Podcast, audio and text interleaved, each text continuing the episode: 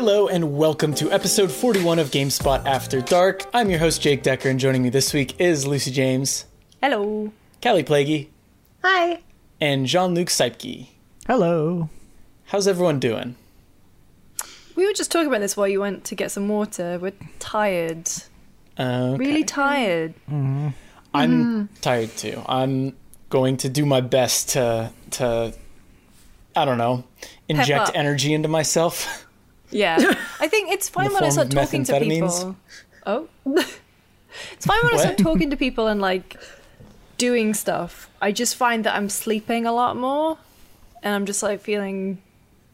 I'm getting that mid-afternoon slump at 4:20 in the afternoon. Yeah, I've been hitting like 9:30, and I'm like, time to go to bed, which is like.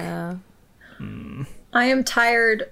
I mean, I'm always like this. I'm tired literally all day until like 9 p.m. And then I'm like, all right, it's time to be alive. Time to finish up my flower guide in Animal Crossing. Oh, yeah. That's what Michael does. I see him posting things in like for like published feedback and like 10 o'clock. And I'm like, all right, man, getting shit done.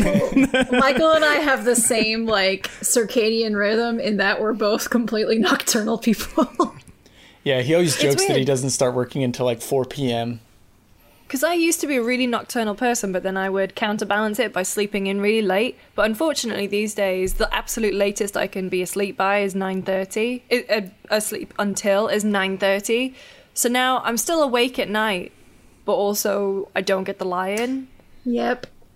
Which sucks. When I was in college, I literally would go to bed at like 6 a.m. and then wake up at 4 p.m. It was awful. Too. It was so bad. It was so depressing, but that's just like how my body is. So I'm just permanently tired, and it's the life that I accept.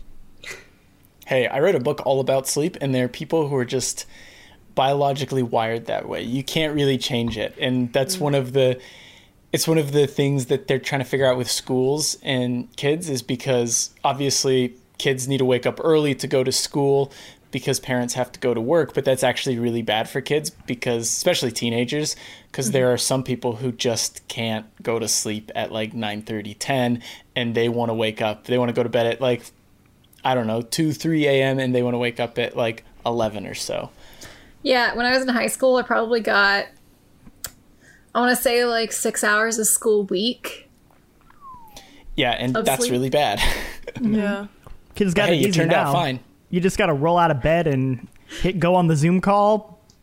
Stay in your pajamas. You're good. Yeah, I totally don't do that at all. I totally don't stay in bed until 9:44. I feel very seen.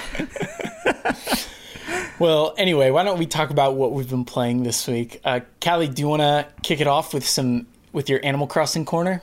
Sure. I'm just still playing Animal Crossing. Because I've finally gotten into the swing of like decorating my island a little bit more, because I was so focused on collecting information for guides that like I really neglected the decoration part. So I've been enjoying that. And like Jake said, I did complete the flower guide. Jean-Luc's helping out with some graphics for that as well. And basically what I did was I looked at the data mined information, and I sourced it, obviously. But I took that information, and it's all very technical if you've read the like raw data mine guides.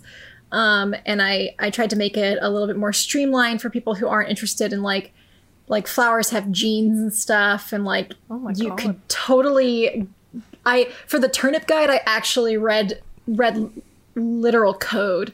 Like I read code and deciphered it, and then translated that into like English, for the guide. And for flower guides, the guides were actually, it wasn't just raw code. There was a technical explanation. There's binary involved. And like, so I stripped all of that out of GameSpot's guide and tried to make it a little more accessible. I still talk about the genes though in the guide. So shout out to all those data miners I used.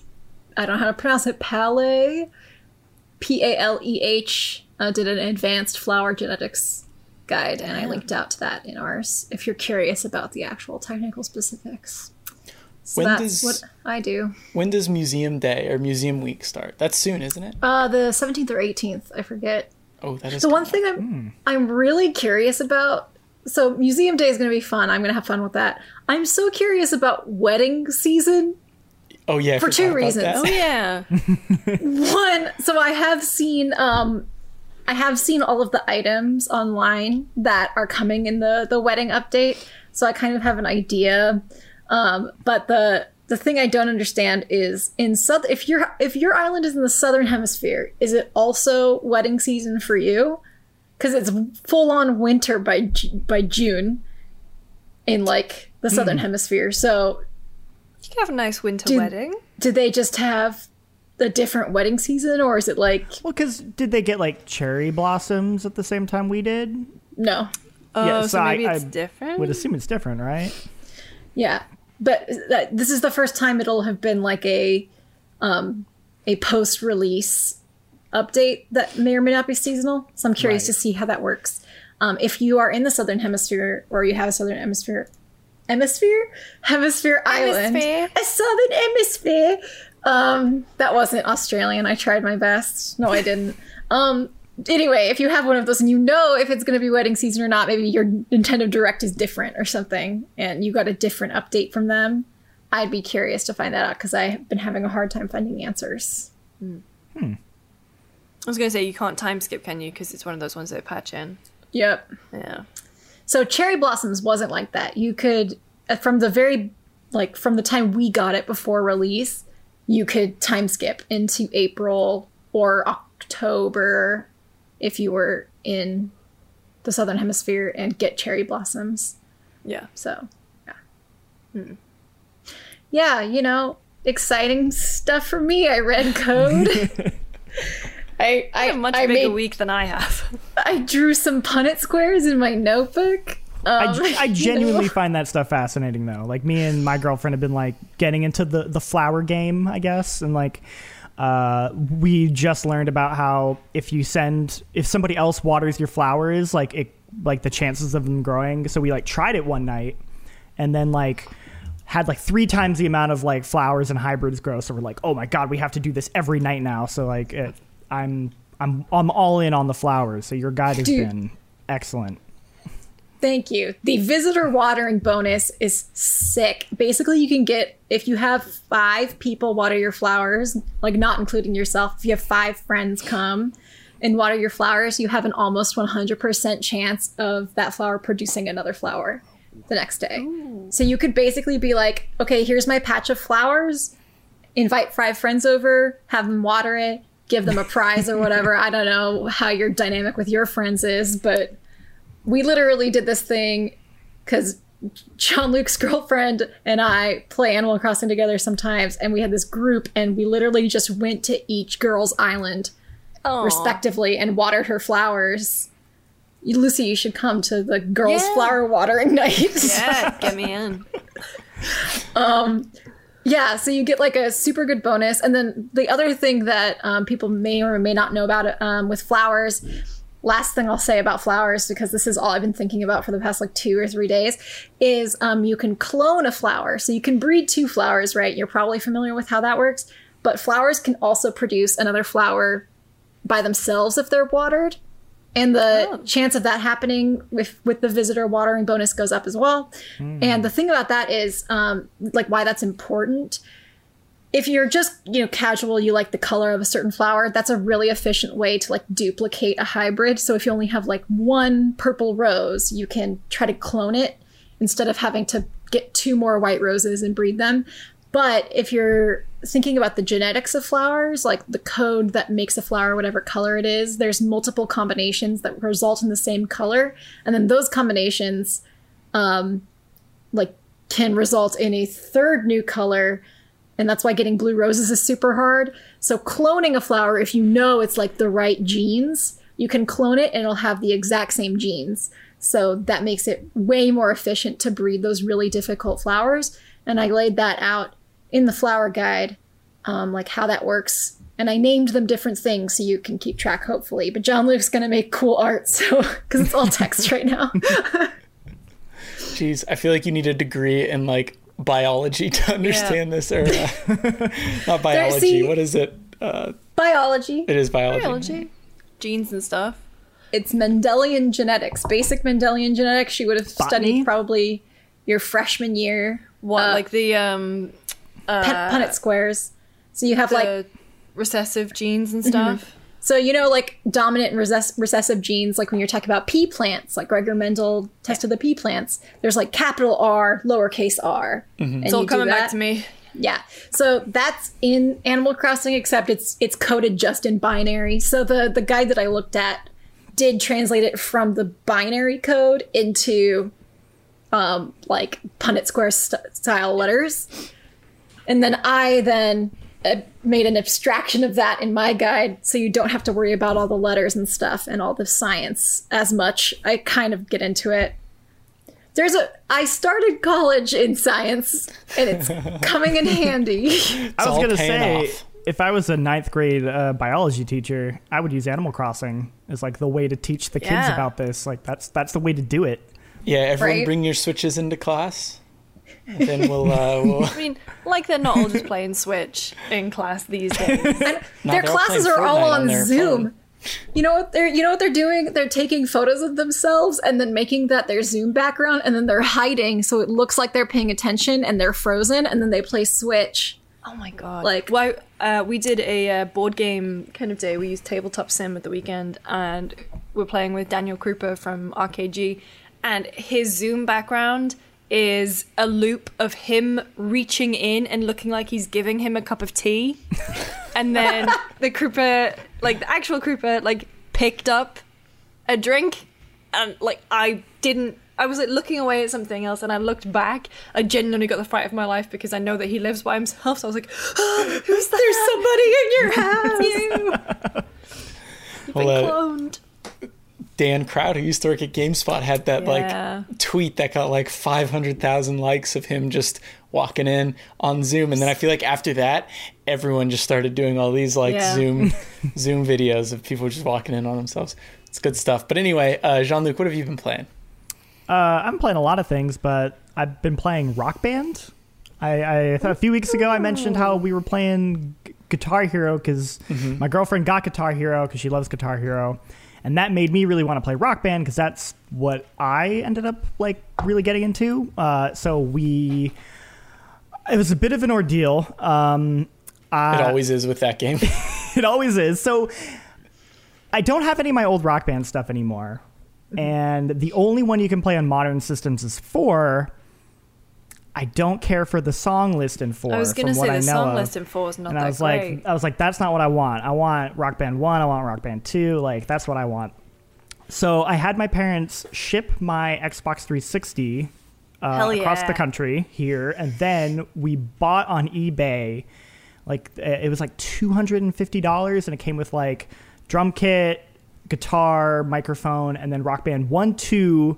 And then they threw in a copy of Def Jam Rap Star for good measure, which was great. I appreciated that. What? And yeah, we've been playing, and it's been a lot of fun. It's unfortunately also been kind of a technical mess. The kick pedal likes to disconnect, which makes the drums unplayable at times. Like, it's weird because it's like sometimes it's fine. I'm not 100% sure what causes it. So like sometimes I'll be like, okay, I'll only slightly press down on it and that'll work. And then eventually it'll just disconnect and I have to like unplug it. And if I replug it in, then it works for like another minute or so. And then... So you can only play minute long songs on drums.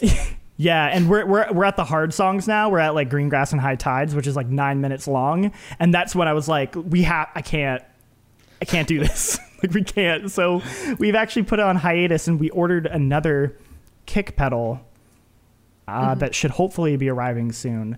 My worry is that I hope it's not the jack, because if it's the jack in the drum set, then I don't know what to do, because at that point that's just the whole drum set's no good. I think in the room I'm currently in my parents' house, there is a bunch of Rock Band. Yeah, I see drums back there. I'm pretty sure I should just send you this stuff. It's like all right here. I would love that if you guys are using that. The more important question I have is, what do you do with the drum set when you're not using it? Well, actually, like we have a corner that we actually have some space we've been putting it in, which is nice. Okay. We would have not been able to do this in our older apartment. I'm like, so for multiple reasons, I'm very thankful we're in a new apartment at the beginning of this year. But yeah. Specifically also because of like, we couldn't do Rock Band at all. No way. But yeah, it's like really, really fun. I forgot how good that game is. Like just what'd playing you, all those, what'd you name those your songs. Band? We named him. Can we say that? Is that allowed? I'm not gonna bleep it out because that's too much work. It's been real, guys. All right. I'll see you. Wow. It's not allowed. The best part about it is like in the loading screens, they do these like they'll have like real images of like San Francisco or like Paris, and they'll like superimpose your characters like on top of them, but they'll also put like your logo, so it'll just say like Pussy Eaters on like the side of a van or on like a billboard. You just see that in the loading screen. Also, the S's are money signs because I was getting so dogs. Yeah. Okay, well then we don't need to bleep it in that case. Then we're good. Yeah, that's good. That's if it got through Rock Band's filter, then it can get through our sensors. It actually didn't. They were like, this will not work in online play. Like we're gonna have to give you a different name, and we're like, we don't care. We're not going online with this. No. But they let us keep it. Nah, I'm good. Did you see, so a few weeks ago, there was a guy who played Through the Fire and Flames on Guitar Hero, but he was playing on Expert at 165% speed, right? And he got 100% of all the notes, and it was insane. And now the guitar player from Dragon Force has done it where he's actually playing the song on a real guitar at 165 speed. So it's a battle. Unbelievable. That's crazy. Like, yeah. I know these people have had years to practice this, but I still can't believe that. That's You should insane. Watch the video because his hand is moving just like impossibly quickly. That's nuts. It's unbelievable. It's so cool. Because I want to say with originally when the Through the Fire and Flames came out, the original version of that song actually wasn't even played live. It was the end credits one because so I did this on Good News a couple weeks ago, and actually one of the developers on the 165% run commented and said this song was so hard we couldn't put it as part of the track list in the actual game. That's why it's the end credits song, which is a no fail state, because at the time I think only one of the developers could actually finish it. It was that guy. Well, because I think the original band didn't even play it live on the guitar. Like, I think it was, like, digitally altered to be at that speed. So the idea that the actual band member can now not only play that song, but play it at an even crazier speed is, like, that's insane. What's the guy's name again? I need proof that the video is not edited. Like, I need somebody in the background, like, doing normal stuff at normal speed. Like, they're holding, like, a stopwatch or something. And they can't look like one of those, like, TikTok people doing this stuff. Oh, like, they have to, like, doing, like, a Junko Inoshima or something. Lucy, what about you? What have you been up to? I haven't really been doing that much. I've been playing a bunch of... Oh, well, we played some Halo Reach, or we tried to. Oh. The netcode in the Master Chief Collection is not good, and it's especially not good when two of you are in San Francisco and one of you's in London. So if you weren't hosting, you would get insane lag, and we would have to alternate per level. Unfortunately, so Cardi, our friend in the UK, was hosting The Leave the first time, and Tam and I were kind of going, this doesn't feel right, this feels weird, and Tam's was lagging way more than mine was, and then mine started to lag, but obviously I get motion sick, so we got through a bit of Reach, a couple of hours of Reach, but then we've been playing a bunch of Tabletop Simulator, which is really fun. Played some Greed, dice game. Tried to play Trivial Pursuit. That didn't work out so well because it's very fiddly to do all the cards and all the pieces, and for some reason we couldn't take just one card. You'd accidentally take the deck the whole time. But you know, there was Lord of the Rings Trivial Pursuit in there, so I did want to play that, but no one would play it with me. And then played Scrabble. So it's been... That's actually like quite a nice weekend of just like playing board games. That we had like a Zoom hangout with some people too. And in between, I'm just playing Persona 5, which is great. And I really, really like the new Madarame boss fight. I thought that was really cool. I'm now at the place like 15 hours in where they've stopped hand-holding, and it's all just the new stuff mixed in with the old really well, or the new mechanics. And yeah, not really been done that much. Cool. That was bad grammar at the end. Not really been done that much. Not really been doing that much. Close enough. It's fine. I didn't notice. I mean, I've been playing a couple things, one of which I definitely can't talk about, not until next week. Another one, I guess I can say I've been playing it, but I don't think I'm going to. I'm just going to, save the suspense. Oh, and my God. One of those is, and I don't know what the other one is. Well, I know what the other one is. Oh, wait. I know. Yeah. I went to a preview. I went to a virtual preview yesterday to play something, and normally I would like to share my thoughts on that, but I can't yet. But I was going to say, this is the equivalent of tweeting an unhappy face and then everyone else going, "Oh, you okay, hon? What's up?" Exactly. What's up, babe? I'm just trying to get some attention here. I know. But the other thing I've been playing a lot of is Bloodborne. I've been helping Matt Paget is doing his first run through of this game on stream, so I've been trying to play ahead of him so I remember everything that's happening. And I haven't played that game since 2015, so I don't remember a vast majority of it. Like I remember Yharnam. And I remember a bit of the Forbidden Woods, but like beyond that, I don't remember a lot of this game, and it has been a lot of fun to see those areas again. I've been trying out weapons I've never used before, because I beat the game 4 times back in 2015, but I only used the saw cleaver. I don't know why, but that's all I did. Well, no, Hunter Axe is my...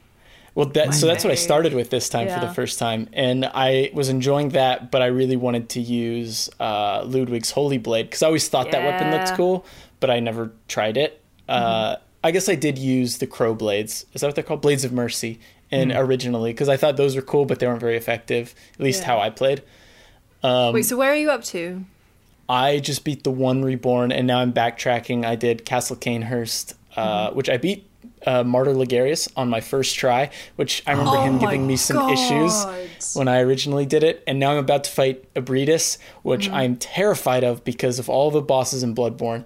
That one took me forever, and I am really scared to fight it. But I did it on New Game like +++ because I didn't know it existed.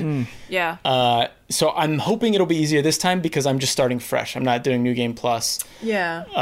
And then on top of that, I never played the DLC, so I'm excited to go back. I was going to say, because like Ludwig is like, oh my God, I think it's Ludwig, right? It's the horse. Yeah, he's the one.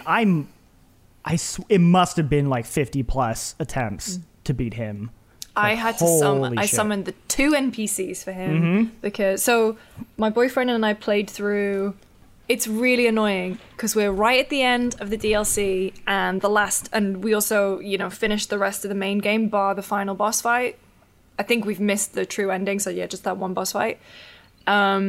Everything else was fine, like relatively fine. We would beat most bosses 3 goes max.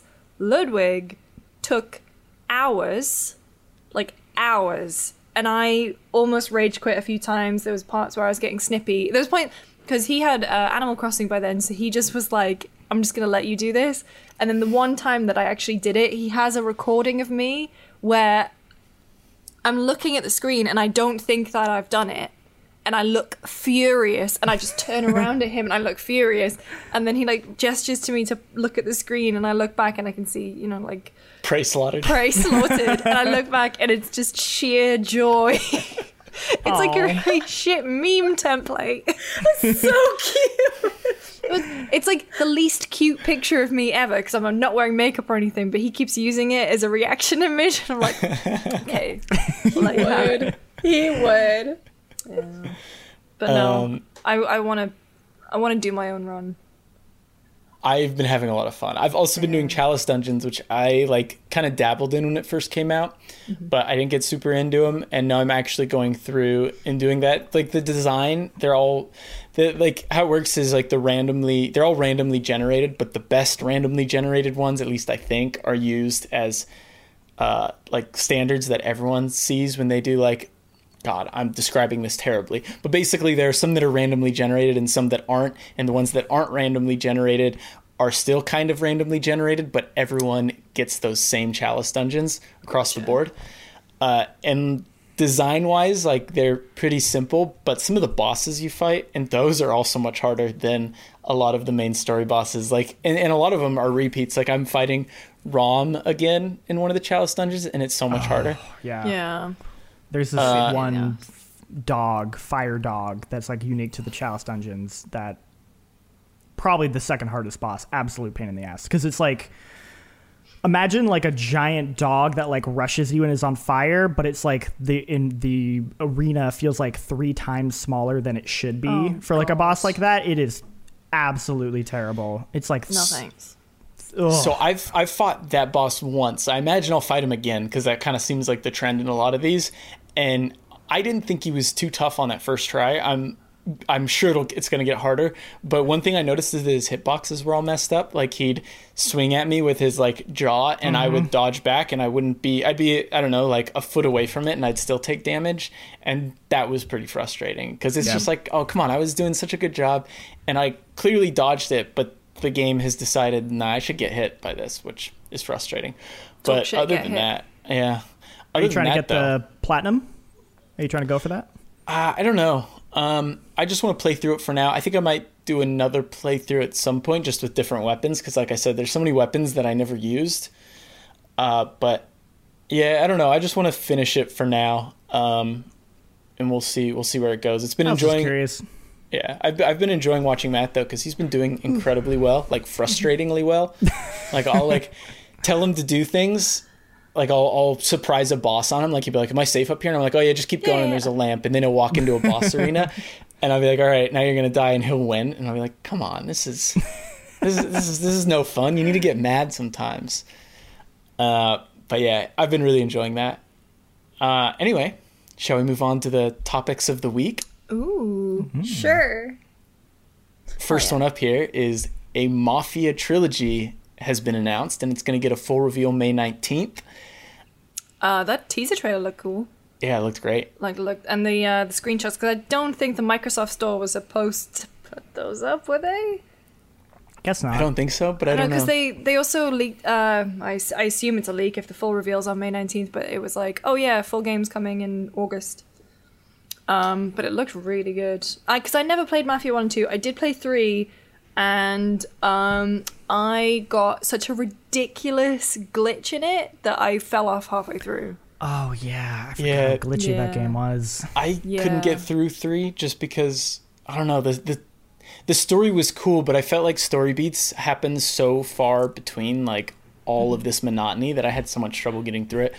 But the one that steals the show is Mafia 1, because it, at least based on the images, it sounds like they've done like a whole graphical overhaul, which would be really interesting, because I didn't play a lot of Mafia 1, but one thing I remember is that like you had to obey traffic laws and stuff in that game, and I remember being very interesting. Jean-Luc, you played some of it, didn't you? You played Mafia 1. No, I didn't actually. I've wanted to, but I've avoided playing it because I heard how dated it was. Yeah. Things like the traffic laws, things like some of the missions being real monotonous. There's like this infamous race car mission where you have to like beat like a Formula 1 race that was apparently so bad because the story behind this is crazy. Like the developers apparently like designed the level around like a top quality like racing wheel peripheral that they tested it on, but they didn't test it on like an actual controller or like mouse and keyboard. So apparently it is completely unplayable,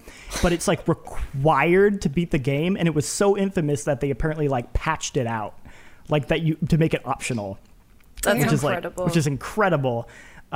So stuff like that, I think that game is fascinating, but I never played it. I never played 2 either.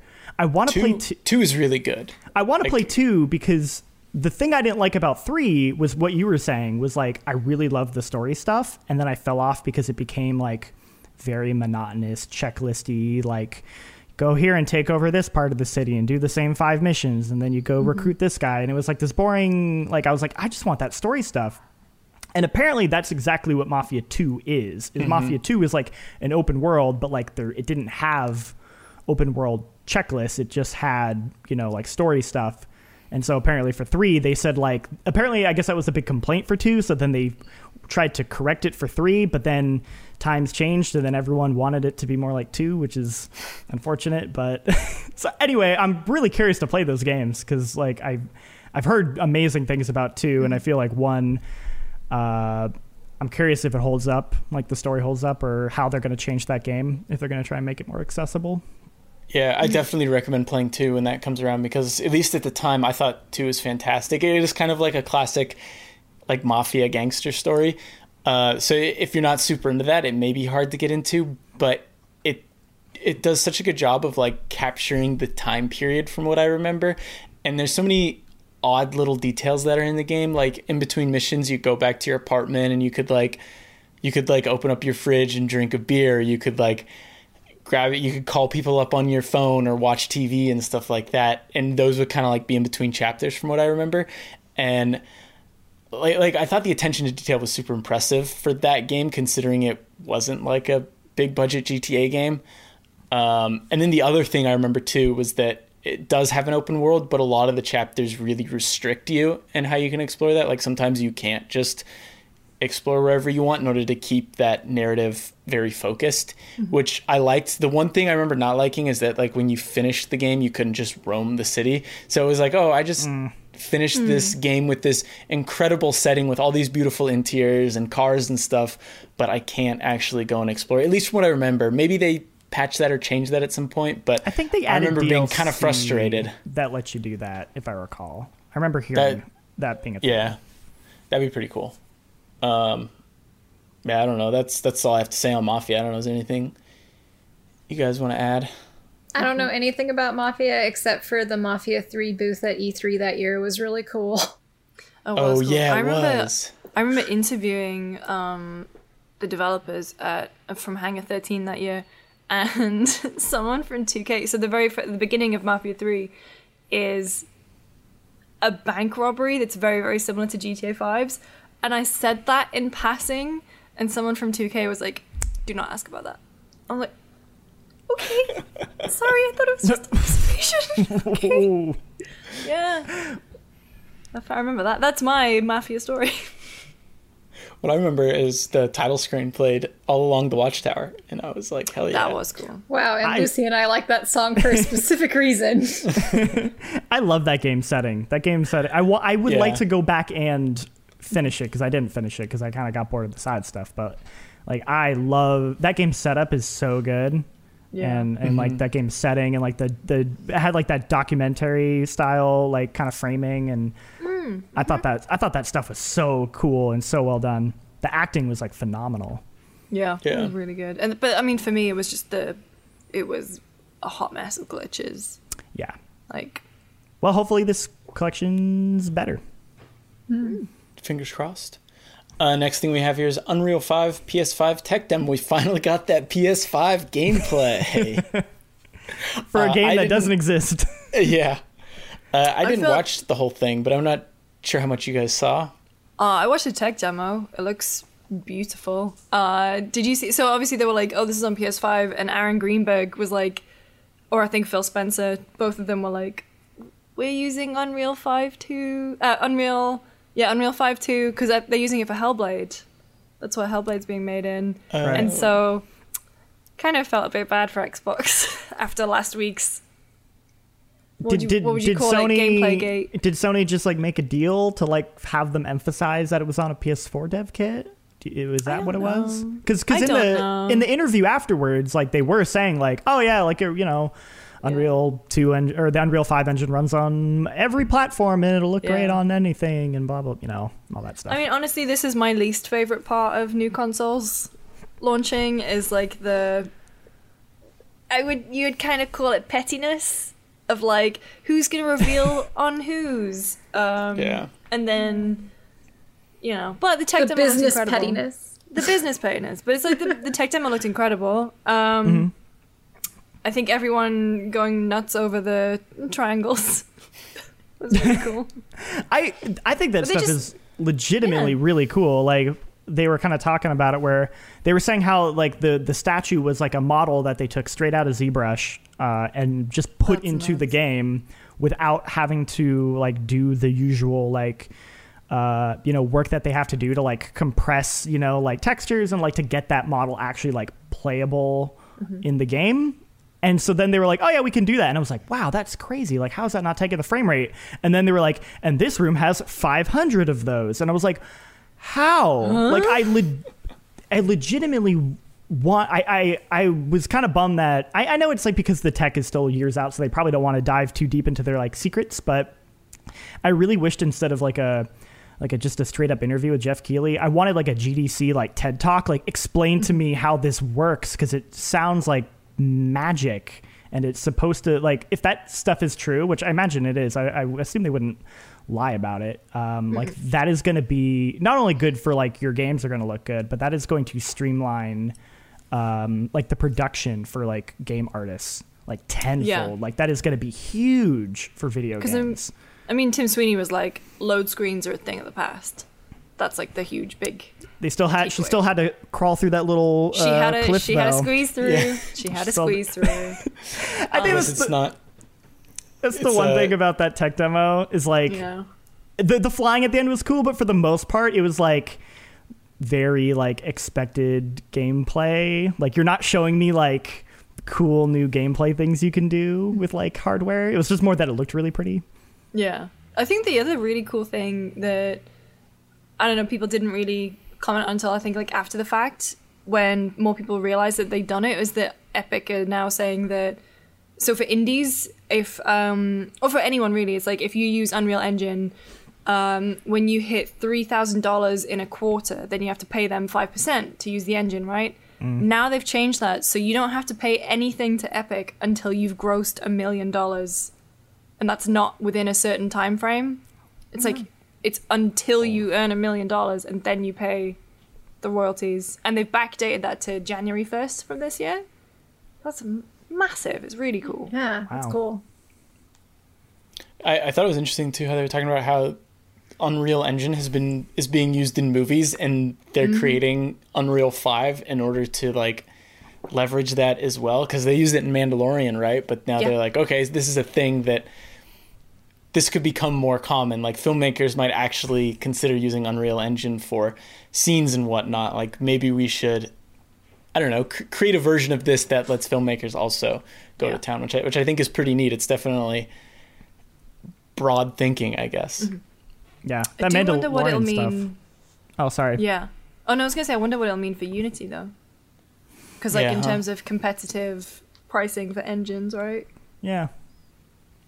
I imagine Unity will still have its place, its space, but yeah, you're right. The whole like not paying royalties thing is that's pretty huge. Anyway, next thing we got here is Tony Hawk's Pro Skater 1 and 2 getting a remaster. I had to include this one. I'm excited for this. Can we talk about the way that Tony Hawk leaked his own game via text message? Yeah. Oh yeah. I am fully obsessed with Tony Hawk's social media presence and just public presence. I hope people continue to not recognize him because those are my favorite tweets. What was the one where he was in Cat's Deli in New York and someone was like, "Oh, you look just like that guy." Skateboard guy. That is me. I liked the one where... he was on an airplane and a girl asked him, "Are you Tony Hawk?" And he said yes, and she said, "Why?" What? Wasn't there one where he was carrying a skateboard and someone said, "Who do you think you are, Tony Hawk?" And he was like, "Yes." So anyway, I really hope that this Tony Hawk resurgence doesn't reduce the number of tweets like that we get. But I am excited, especially for I hope the soundtracks are still. I think it's like it. They said a lot of it is going to be the same, but I think some songs aren't going to make it. I imagine there's got to be some changes to like licensing and stuff, but I mean, Goldfinger's still on there. Yeah, it's iconic. They are. So yeah. I was like waiting for the trailer, like the music to switch to Goldfinger, like partway through, just to like really give you that like, oh fuck yeah, at the end. But like, I didn't do it. But no, they're still in because they did that live concert of Superman. Oh, they did. Yeah, they did it live over like Zoom or something. That's cool. And everyone was like, oh, that's weird. And then it all kind of makes sense. All right. Did you see Skate 3 was trending that, or Skate 4 was trending that day too? Well, because it was the 10th anniversary of Skate 3 on Monday. Oh, really? Yeah. Well, a lot of people are just being like, all right, well, maybe Tony Hawk's remaster will be so popular that EA will be like, okay, it's time to make Skate 4. No. I don't think so. Like, yeah, that's not gonna happen. That's so bummed. One day. I was gonna say, wasn't there a thing recently where there was like there's a skater who was saying how he like was in an EA call where they wanted him to like do a thing for Skate, but it was gonna be like a mobile game, and he like told them like no, like I think he said was like nobody wants a fucking Skate mobile game. Was like what he said. Which I was like, wow. Oh, yeah, because didn't he... I think they went off online about, like, EA execs and following the money and stuff. And, and then Tony Hawk comes out. It's like, boom, we're going to remaster. What was the one... I was going to say that story from a while ago about Tony Hawk meeting with an Activision exec. And he didn't realize how successful his games were. And they said they were going to make another one. We'll give you a down payment. And then they just gave him like $5 million or something. It was something incredible like that. Is this like really early? Like, back when they were first out? I think so. Maybe after the first or second game. I need to look up the story. I remember reading it or hearing it a while ago. And he just had like lunch with a game exec and just went, here you go. So I don't know if you guys saw, but Jack Black's YouTube channel, Jablinski, got the exclusive. They got the exclusive on Tony Hawk's Pro Skater 1 and 2 remaster. And like they probably play the game for like, I don't know, 15% of the video, and the rest it's just Jack Black asking Tony Hawk and all these other skaters how to skateboard and if he's doing kickflips right. It's pretty good. Like I was like, all right, I'm not gonna watch 15 minutes of Tony Hawk's Pro Skater 1 remaster gameplay, and I click in and it's mostly just Jack Black being Jack Black. That's really good. It's pretty good. See, the thing is, how do we get Jack Black to do things with GameSpot? I know, right? I worship him. The charity stream. Yeah, Jablinski Games. I would do anything to meet Jack Black. That'd be amazing. Oh my god, my icon. Maybe we got to get in touch with Tim Schafer to put us in touch with Jack Black, and then that's it. Or we get Tony Hawk on. Like, and then, we've done that. 6 degrees of separation. We could do it. We absolutely can. Like, oh yeah, we can easily get in touch with Tim Schafer. Mm-hmm. I think it could be doable. Well, yeah. Let me look into this. This is a great planning meeting getting Jack Black. I'm helping plan the charity stream, so I'm just giving myself extra work. I just am really interested to hear what he has to say about rock music and skateboarding. I want to do a cast table read of School of Rock with him. That would be incredible. Let's do an hour and a half stream of that. I found the bassist girl on TikTok. Me too. Yeah, because it was like, oh, we're a child actor or something, and then she does the face, and I was like, oh my god. TikTok is great, guys. Yeah. So. I would love to do a table read where it's just you and me doing the whole movie. We don't need a script. And they're just watching you do it? Like, they're just... Yeah. Like, featuring me taking a break to cry about how much I love Stevie Nicks and then going back to the movie. So anyway, Tony Hawk. Tony Hawk and Jack Black. You know, speaking really quickly about famous people from our childhood and their tweets... You know, one of my favorite tweets of all time has got to be Shaquille O'Neal tweeting at Knott's Berry Farm and my butt's too big to fit on the seats, in the seats on the rides. Ah, that's me yelling. That tweet. When you said is let's so talk about good. People from my childhood tweeting, I was like, oh, are we going to talk about Bryan Adams now? No. First of all, someone replied to his, let's face it, weird, slightly racially tinged tirade about coronavirus with more like crying Adams, am I right? Which was just fantastic. But also, grow the fuck up, Bryan Adams. Yeah. Like, people are dying. No one cares about your Royal Albert Hall residency. And I say this because I used to bloody love Bryan Adams. And I mean, like, I still like his music, but it sucks that he's become a shitty person. You hate to see it. Hate to see it.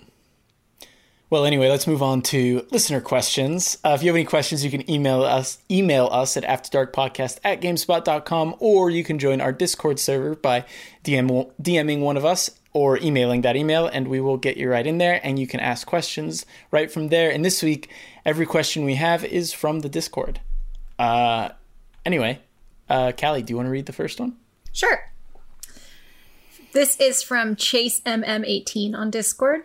First off, love you guys. As far as I'm concerned, you guys in this podcast are the cure to COVID-19. Aww. Legally, I have to say that we are not the cure to COVID-19, but we appreciate that. I was curious, as someone who loves modern games, namely Skyrim, I was curious if any of you guys ever got into playing games with mods. If so, what are your fave ones? Thank you so much for giving me something to look forward to each week. You guys are the best friends I've never met. Haha. Aww. Thank you. Thank you for writing in. So sweet. I've messed around with mods quite a bit, actually. Mm-hmm. Mostly with Skyrim, but I've done some with Oblivion, and recently I've been messing around with some Red Dead mods, and I've messed around with some Witcher 3 mods as well. I guess it depends on the game. Like, Skyrim has some great mods because so many people are familiar with that game. The tool is open and easy. Well, relatively easy to use. Some of the landmass mods I think are really good. Mm-hmm. I would definitely do the Bruma mod if you haven't done it yet for Skyrim. It's like a small contained story, which takes place south of Skyrim technically, and you go through you have to go through border control, and you go down to Cyrodiil, and you complete some quests in Bruma. Unfortunately, the story isn't done yet. That's gonna be looped into the full mod that's coming who knows when, but it's really neat, especially if you played Oblivion back in the day. You'll definitely really enjoy that. I highly recommend checking that out. You did whole video on Skyrim mods. I did. I've done a couple, actually. Some quality of life ones I really like. There's one, I think it's called I was trying to get you to pimp out your work. Your stuff. I know. I've got so many things I want to talk about here. I think it's called A New Start, which always makes me think of Arrested Development. The only good joke from season 4, probably one of the few good jokes from season 4. But basically, it lets you start a new game in Skyrim in any way you want. Like, you can say, I want to be a homeowner, or I want to be someone who just arrived on the boat.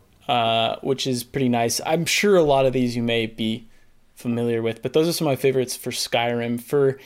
For Witcher, it's all just quality of life mods, I feel like, or camera mods, because there's no actual photo mode in that game. So I downloaded a camera mod, which lets me, come up with my own framing and get Geralt out of the shot if I want to get a landscape shot or something like that. Take boudoir photos of Geralt in the bath. I got plenty of those. I don't need more bath girl photos. That's you with your Tifa photos, Lucy. I am not even kidding. I said as a joke, and I looked at my camera, my capture gallery, and there are so many pictures of Tifa. I love her. I need that game to have photo mode, seriously. Oh, God, yeah. They got to add that at some point, right? They must do. Because 15 had it, didn't it? I think they added it eventually, though. Yeah. Just before we move on, I just want to say Jake does do really cool videos on modding communities and large scale mods. that I've done check out. One about Skyblivion, which I think is the best video I've ever made. And then I did one on Beyond Skyrim, which covers Bruma. And then I did one on Fallout Fallout Cascadia and Fallout Miami. So yeah, be sure to check those out. I used to be on... Now that we're done embarrassing Jake. I used to be on Skyrim Mods, which is the top 5 Skyrim Mods of the week that we used to do. But I personally never played Skyrim on PC, so I would watch Seb and Cam put super cool mods on it every week. The only game that I ever really play with mods now is OG Mass Effect, because I got it on Steam, and so if you get the HD texture pack, which is amazing, but also there is a mod specifically just for cutting the wait times, the load times, when you're in elevators. Isn't there a mod for controller support too? Because there's that too. One, it doesn't support controllers. You can only do mouse and keyboard. I downloaded that pretty quickly. I was like, I don't think I want to play Mass Effect with a keyboard. Yeah, because especially the original game is, it takes some getting used to. I can't even imagine what that'd be like on mouse and keyboard. It's well, actually, I think the original's better on mouse and keyboard, but maybe it's just because that game actually runs better on PC. Than the Xbox version. Yeah, I was playing on backwards compatibility a while ago, and the texture pop in is quite severe. So I played it on PC. Yeah. I wonder how much work they're going to do on the Switch versions of Mass Effect 1, 2, and 3, which are coming. I hope. I don't think it's going to be Switch. I don't think so either. I just want them to remaster those freaking games. I know. The thing is like, if they do remaster it, I'd want it to be the PS4, Xbox One, PC stuff, because... PS5. Yeah, I want that game to look hot as it possibly can. Yeah. And I would love it on the go, don't get me wrong, but admittedly, right now, I'm not going anywhere. We've talked about it before, but if they do it, I hope that they make it all cohesive. You're not switching games when you finish one. You're just going straight to two, straight to three. So cool. I imagine that would be very tough to do, especially considering the jump between one and two. Yeah. I feel like they'd have to rework and rebalance all of Mass Effect 1. But, I mean, to be fair, that game is so beloved. Of all the games that I feel like could... Actually, I should not talk too much about this because we have a question about remasters and whatnot. But one more thing I do want to say about mods is that I'm very excited to see what people do with Cyberpunk when that comes out in terms of modding. The weird thing is that because there's already nudity built into the game... What are all the people who make nude mods gonna do? Fembot. That's what I want to be. That was always the weird... I want guns for boobs. That's what I want. The weirdest mods and the Nexus for Skyrim were always clean faces and kill the kids, anime girls, and give them Final Fantasy lightning hair, Hatsune and I'm always Miku hair. Yeah, but also the Black Desert Online levels of just intense detail. Exactly. Yes. Yeah. There's some wild shit for Skyrim. Yeah. I didn't like those because they just don't fit them. Skyrim. It's why would I want this? I'm going to be the only one who looks like this, and all the other characters are going to look like rugged, Nord characters. I don't want that. The best mods were always the ones that were trying to be very lore appropriate. There were people who made weapons that were lore appropriate, and they would actually add them to the loot pool. So you'd find them naturally, as opposed to just you turn in the game and now you're cool, now I got this really powerful sword. So I always loved mods that enhanced the game. I was really into Fallout New Vegas mods that just made that game more intense. I think me and Michael have talked about that before, about how we mods that change the time of day or add all these weather effect filters and stuff like that. I don't often play games with mods because I'm so used to reviewing games just as they are, and that I don't want to confuse myself by playing with mods and then forgetting what was modded. Obviously I wouldn't be able to play mods for a game that I got in advance, but I'm just so used to giving myself the pure experience of a game to prep for a review that I have a really hard time installing mods, because I feel I'm gonna forget what's real and what's not. But I will say one mod that I really, really like is the Better Pigs mod for Stardew Valley, because everything in that game is like, nice, like, you know, it's like pleasant, but the pigs are super ugly, and there's a mod that makes them cuter. And I installed that shit ASAP. So when I play on Switch now, I'm like, I can't even own pigs. Like, what is this? Yeah, it's weird because I, like, a game like Skyrim or Oblivion, like, that seems fine. Like, I don't mind modding that. But a game like Red Dead Redemption, when I was checking out the mods, it's like, I don't really want to, any of these mods. Like, I don't, I feel like the game doesn't need this. And same with Witcher to an extent. That's what I was saying, like, the only mods I got were camera stuff because I didn't want to, like, I don't know, I don't want to, like, change the way characters look or, like, change the loot system or anything like that. Although there is a mod for The Witcher 3 that was created by one of the developers at CD Projekt Red that rebalances the game to make it tougher, I think, which is interesting, and one that I've been planning on trying, but I haven't done it. Yeah, I was going to say, like game... I whenever I want to go back and play a game, there's that part of me that wants to experience, like...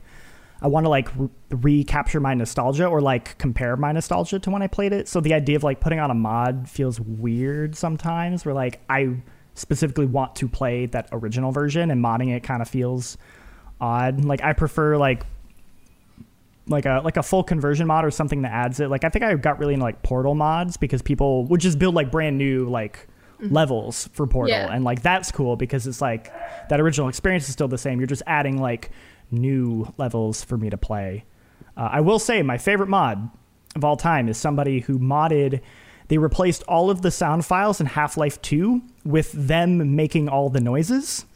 So God. So I specifically remember the gunboat. So it's like the guy being like of like the boat sound, and then like the water like, and then like the gun being like, and like all of these are playing at once, and I'm just like, this is the. There's a really good video of it. That's art. You should go check out. It's amazing. That is art. Next question we have here. The PS2, Xbox One, GameCube had some wild games that have never been seen again, like Billy Hatcher and the Giant Egg, Sega Soccer Slam, and PsyOps that were never seen again. Which game from this era would you like to see remade or given a sequel? This is from Jacob McCourt on Discord. Did anyone play Blinks? The Time Cat? that got a sequel, though. There's a second one. Oh, shit. No one played it. Do they still make... is it Klonoa? Klonoa? Oh. I believe they do. That was a game that I, like, had on the PS2. I think they made, like a Wii one or something. Yeah. But I never, like, followed it. And, like, you can tell how little I followed it because I don't know how to pronounce it. Because I'm just like, Klonoa? I can imagine it written down. But that's maybe the only one from that time. Oh, do you remember Airblade? No. Nope. That was on a PS2 demo disc, and I remember just playing the shit out of it. I think it got released, and I don't think anyone else ever did anything with it, but it was basically like a skateboarding game, but you were on a hovercraft, like a hoverboard. Oh, I think I played this. Wait, is that the one with the iToy one? No. No, okay, that's something else. Super early PS2, and you would just go around and smash through billboards and do tricks and stuff. I'm going to look this up, because I feel... Did they? I think it was called Airblade. Did they remake like a Dyson Airblade? Like a Dyson Airblade. That's how they can bring it back. You get that product placement. And... yeah, look. See results about video game, but it's mostly just the Dyson Airblade. I feel like they remade Simpsons Hit and Run, but I might have imagined that. Is that the one? No, I think that's the one everyone keeps wanting people to remake. There's one Simpsons game. Hit and Run is my favorite. I love Hit and Run. Hit and Run's fantastic. It must be Hit and Run because every time they like say something about like Simpsons and video games, everyone's always like, they got to do a remake of like Hit and Run, and then it always turns out to be like a mobile update to like that one mobile game or whatever. Yeah, so there was Road Rage and there was Hit and Run. Mm-hmm. Yeah, I remember liking Road Rage a lot, but Hit and Run I thought was great. Airblade was made by Criterion. Oh, wow. Really? Who also made Burnout and Need for Speed. Speaking of dead franchises, bring out Burnout. Yeah. Mm. You know what I played a lot of on the PS2 was At Home DDR with the DDR mat. Mm. I had when that I got too. Lazy, I would play it with a controller. How do you do like the doubles with a controller? Do they work on the D-pad? Oh my god. Oh yeah, I had iToy was great. Me and my friends spent a lot of time on iToy. But I feel like they did that for PS... Was there an iToy for PS3? And then it just vanished. And then I guess Playroom was sort of it, but not as... They had a camera. I don't know if they had an iToy specific thing. Yeah, that was a big deal for me and my friends. God. I'm ready for that Fusion Frenzy. Well, I guess there was a Fusion Frenzy too. There was one. There was a second one. I remember it not being very good and just going back to playing Fusion Frenzy 1. I... feel like this is cheating or like it doesn't count because it's Star Wars related, but I've always wanted a sequel to Republic Commando. It's like one of my favorite Star Wars games. There's so many good Star Wars games from that era of consoles.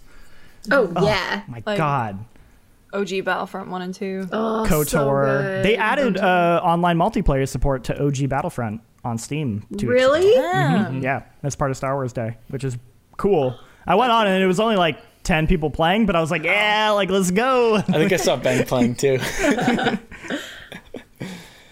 I would do that sounds good. Final question here. Lucy, do you want to take this one? Yeah. This is from Foggy Bear. My roommates have just gone to take the dog out. Foggy Bear on Discord. What are some video game mechanics / trends that you are personally over and or not interested in? Me personally, I'm tired of games being open world. Prime example, Gears of War 5 had a really strong beginning that was linear like the older games. Then in the middle, it went open world and the game fell apart, in my opinion. We didn't do this last week, did we? No. I think I put it on, but I think we skipped it. I don't think we got to it. Okay, yeah. Good. I would say, like detective mode. I think I'm a bit over detective mode. Batman vision, like scanning too, or like because if you think about it, it was. I think it's used well in Batman. It makes sense, but you know, seeing it in Assassin's Creed to an extent, it's in Last of Us. It's in you've got Witcher senses. Days Gone. Every game has it now, and sometimes I think it's just so that it's a failsafe so a player doesn't get lost, which I get it's useful, but I think, I don't know, sometimes it can become a crutch for missions that just immediately don't really interest me that much. Mm-hmm. I think like the best ever detective mode is in Arkham Origins, where you are basically reconstructing crime scenes, and they did a really cool job with that. Right, like, yeah, it's like a specific mechanic as opposed to just like hitting the button and you're spending like 90% of the game with skeletons, versions of people that you're just seeing. Yeah. I would also be curious to see like, because I feel like detective modes in a lot of games, and I'm thinking a lot of The Witcher 3 right here, is where it just like highlights all the points of interest and you just go and click on them. I think I'd be more interested if they just made that stuff more obvious so you found them on your own, right? Like that's something that I guess I think of L.A. Noire, right? Because that was you just in an area and you're picking things up and examining that, and I find that more interesting. I get why those detective modes are there though, because a lot of people hate that. They just want to like find this stuff and move on to the next thing. Yeah. But then it's just kind of like, if people hate it, then I'd be okay with not seeing those. Yeah, there were a lot of games, I feel like, around that era that were doing, like, I'm not into games that just have skill trees for, like, no reason. One I remember really bad was Mirror's Edge Catalyst. It felt like it just had a skill tree for the sake of being a skill tree. Like, you needed to, like, unlock the ability to, like, roll. And you're like... What? Why? Like, this doesn't even make sense in the context of, like, the story. Yeah. Like, why? Like, she's supposed to be a seasoned runner. Like, it felt like it was just, like, adding... like skill unlocks for the sake of doing it, and it wasn't really, it's just like an easy way to hide progression or like show progression. And I always found that really obnoxious. Same with like adding stealth into games that don't need stealth, like or like it's just stealth light. Like I always find it weird when like I'd rather a game like really like heavily commit to like being good at stealth or being good at action or being good at both, but like It felt like there were games that were like, we're gonna try and be stealthy, but like it didn't really work. Like the first Evil Within, I remember that game's stealth being kind of shit. I was literally just about to say, I remember that being particularly bad in Evil Within 2. Yeah, because two's a bit better, but the stealth mechanics don't work. Yeah, I remember this annoying the crap out of me. If there was an enemy who was lying in the grass, because there was a ton of them who would lie in the grass and they would pretend to be dead, but if you triggered a specific point, then they would come back to life. But there were ways that you could come up behind them. You couldn't stealth kill them until they triggered, and I remember that just immediately pissing me off, and I was like, I'm not gonna play the rest of this anymore. I had other issues with that game, but I remember that one. I like that game a lot, actually. As somebody who didn't like the first, but I agree. I remember even the Evil Within 1. I remember that also had like a skill tree and like all like a crafting system that's just like, I don't need this. I don't need all this like in a game. Like just because like I don't know. It a lot of systems that don't feel like they need to be in there. Yeah, I mean, to that Gears of War point, I get it, but it wasn't really open world because it was still like you have to just go here and there's like kind of mini missions ish. Right. I think a big problem, I think Assassin's Creed Origins and Odyssey had the open world issue of it being too big, and there was just like content that was there. It didn't feel meaningful compared to, I mean, Witcher being the other side of that coin, where it's every side quest in Witcher felt interesting and like feeding into something. There's a toss a coin to your Witcher joke in what you said. And when Witcher and coin is in the same sentence, that's immediately where my brain goes. I mean, the big one for me, Jean-Luc kind of already said, I was going to say skill trees. Like that was one of my problems with Odyssey, I feel like, was just like a lot of unnecessary skill trees. I guess the other thing is when games make you walk through certain sections, like you're just in an area and now it's like, all right, now you need to walk to appreciate Marcus this. Phoenix putting his ear to his... That's a load. That's a load is. Screen. Most of the time it is, yeah.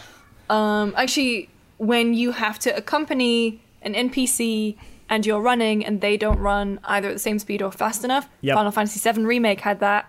Don't think I didn't notice Square Enix. Yeah, that's what I was thinking. I was thinking Final Fantasy. That is especially bad on when you're playing on mouse and keyboard, because on controller you can like, okay, I'll just have to like lightly feather the stick, and it kind of sucks. Mouse and keyboard, like you can't do that, so you're just like tap, stop, tap, stop, tap. Super annoying. I would say for me, photorealism. I don't think in most cases photorealism, like I think. There's like a tweet, I think, about like how we've kind of hit the ceiling for like what increased photorealism adds to the experience of playing a game versus what it costs to do that. And there's like, I really value unique art style or like distinctive art style over photorealism. And I think I'm just kind of tired of... I would also... Of like, Oh, no. Continue what you're saying. Sorry. Oh, I just, I've never been super, like, invested in the graphical fidelity of something anyway. So that's probably just me. But... I was just going to add to that, like, on top of that, I find that sometimes that graphical fidelity comes at the cost of other things that could have made the game better. So, like, an example of that is Halo 5, like, was pushing for 60 frames a second and, like, really high... like quality graphics, and because of that there is a noticeable dip in like the AI in that game is not as complex, and then like there's some like kind of like GDC talks where they talked about like kind of the trade-offs of that, and basically it's like that game's combat ended up suffering because they were trying to push like a certain presentation fidelity, and because of that the actual like combat of that game ended up suffering because of it. Yeah, whatever happened to like developers really pushing AI? I feel like we don't get that a whole lot, like really smart enemies, which is kind of a bummer, because I remember that used to be such a, especially on like the Tom Clancy games, that was always such an important like point on the box, like these AI will feel real. And now like I was playing Breakpoint about a month or two ago, and it's just kind of like it's just a shooting gallery, you know? You just show up, find a high place, and just boop, pop them all. I feel like AI is one of those situations where, like with video editing, you notice it more when it's bad than when it's good. Like we've hit a point where, like, good AI isn't impressive anymore because we expect the AI to have a certain amount of intelligence. And so, like, it's either, like, so impressive, I can't believe the AI can do that, or, like, this AI really sucks and is just standing there or glitching or whatever. But you don't really notice, like, the in-between of that. Yeah. Like I still feel like, though, AI was better in some of these older games than it is now. Like, I feel like a lot of developers have just been making games to make it, like... I don't want to say a lot of developers, but I feel like game design is kind of, for a while there, was trending in that position where it's like, we want to make you feel like a beast. So we don't want these enemies to be too smart. We don't want them to outsmart you because you need to be the killing machine here. I also think game design has its trends, right? So, like, different buzzwords, different, like, marketing terms even that you would hear as the focus of the development. So, like, AI used to be that. And now we're in, like, the ray tracing era, right, or like the, like, super nitty gritty technical perfections that you can achieve with modern technology versus, like, look at how real it looks 10 years ago. You look at that and you're like, ugh. But we keep evolving with that. I've just never... I mean, I grew up primarily playing either, like, Nintendo or, like, Doom. So neither of those is particularly realistic looking. It's just something that I haven't really... Skyrim is just, like, it's from the era, it's from the end of the era where everything looks like mud and, like, people's mouths don't move correctly, and it is still one of the most popular games of our memory. And you know, you can achieve a lot without having to put so much, because it is a very cost inefficient thing to do to make a game super photorealistic. So. Also, I'm tired. I hate American cutesy aesthetic. I hate the way the Fortnite motherfuckers look. I hate them. I think they're ugly.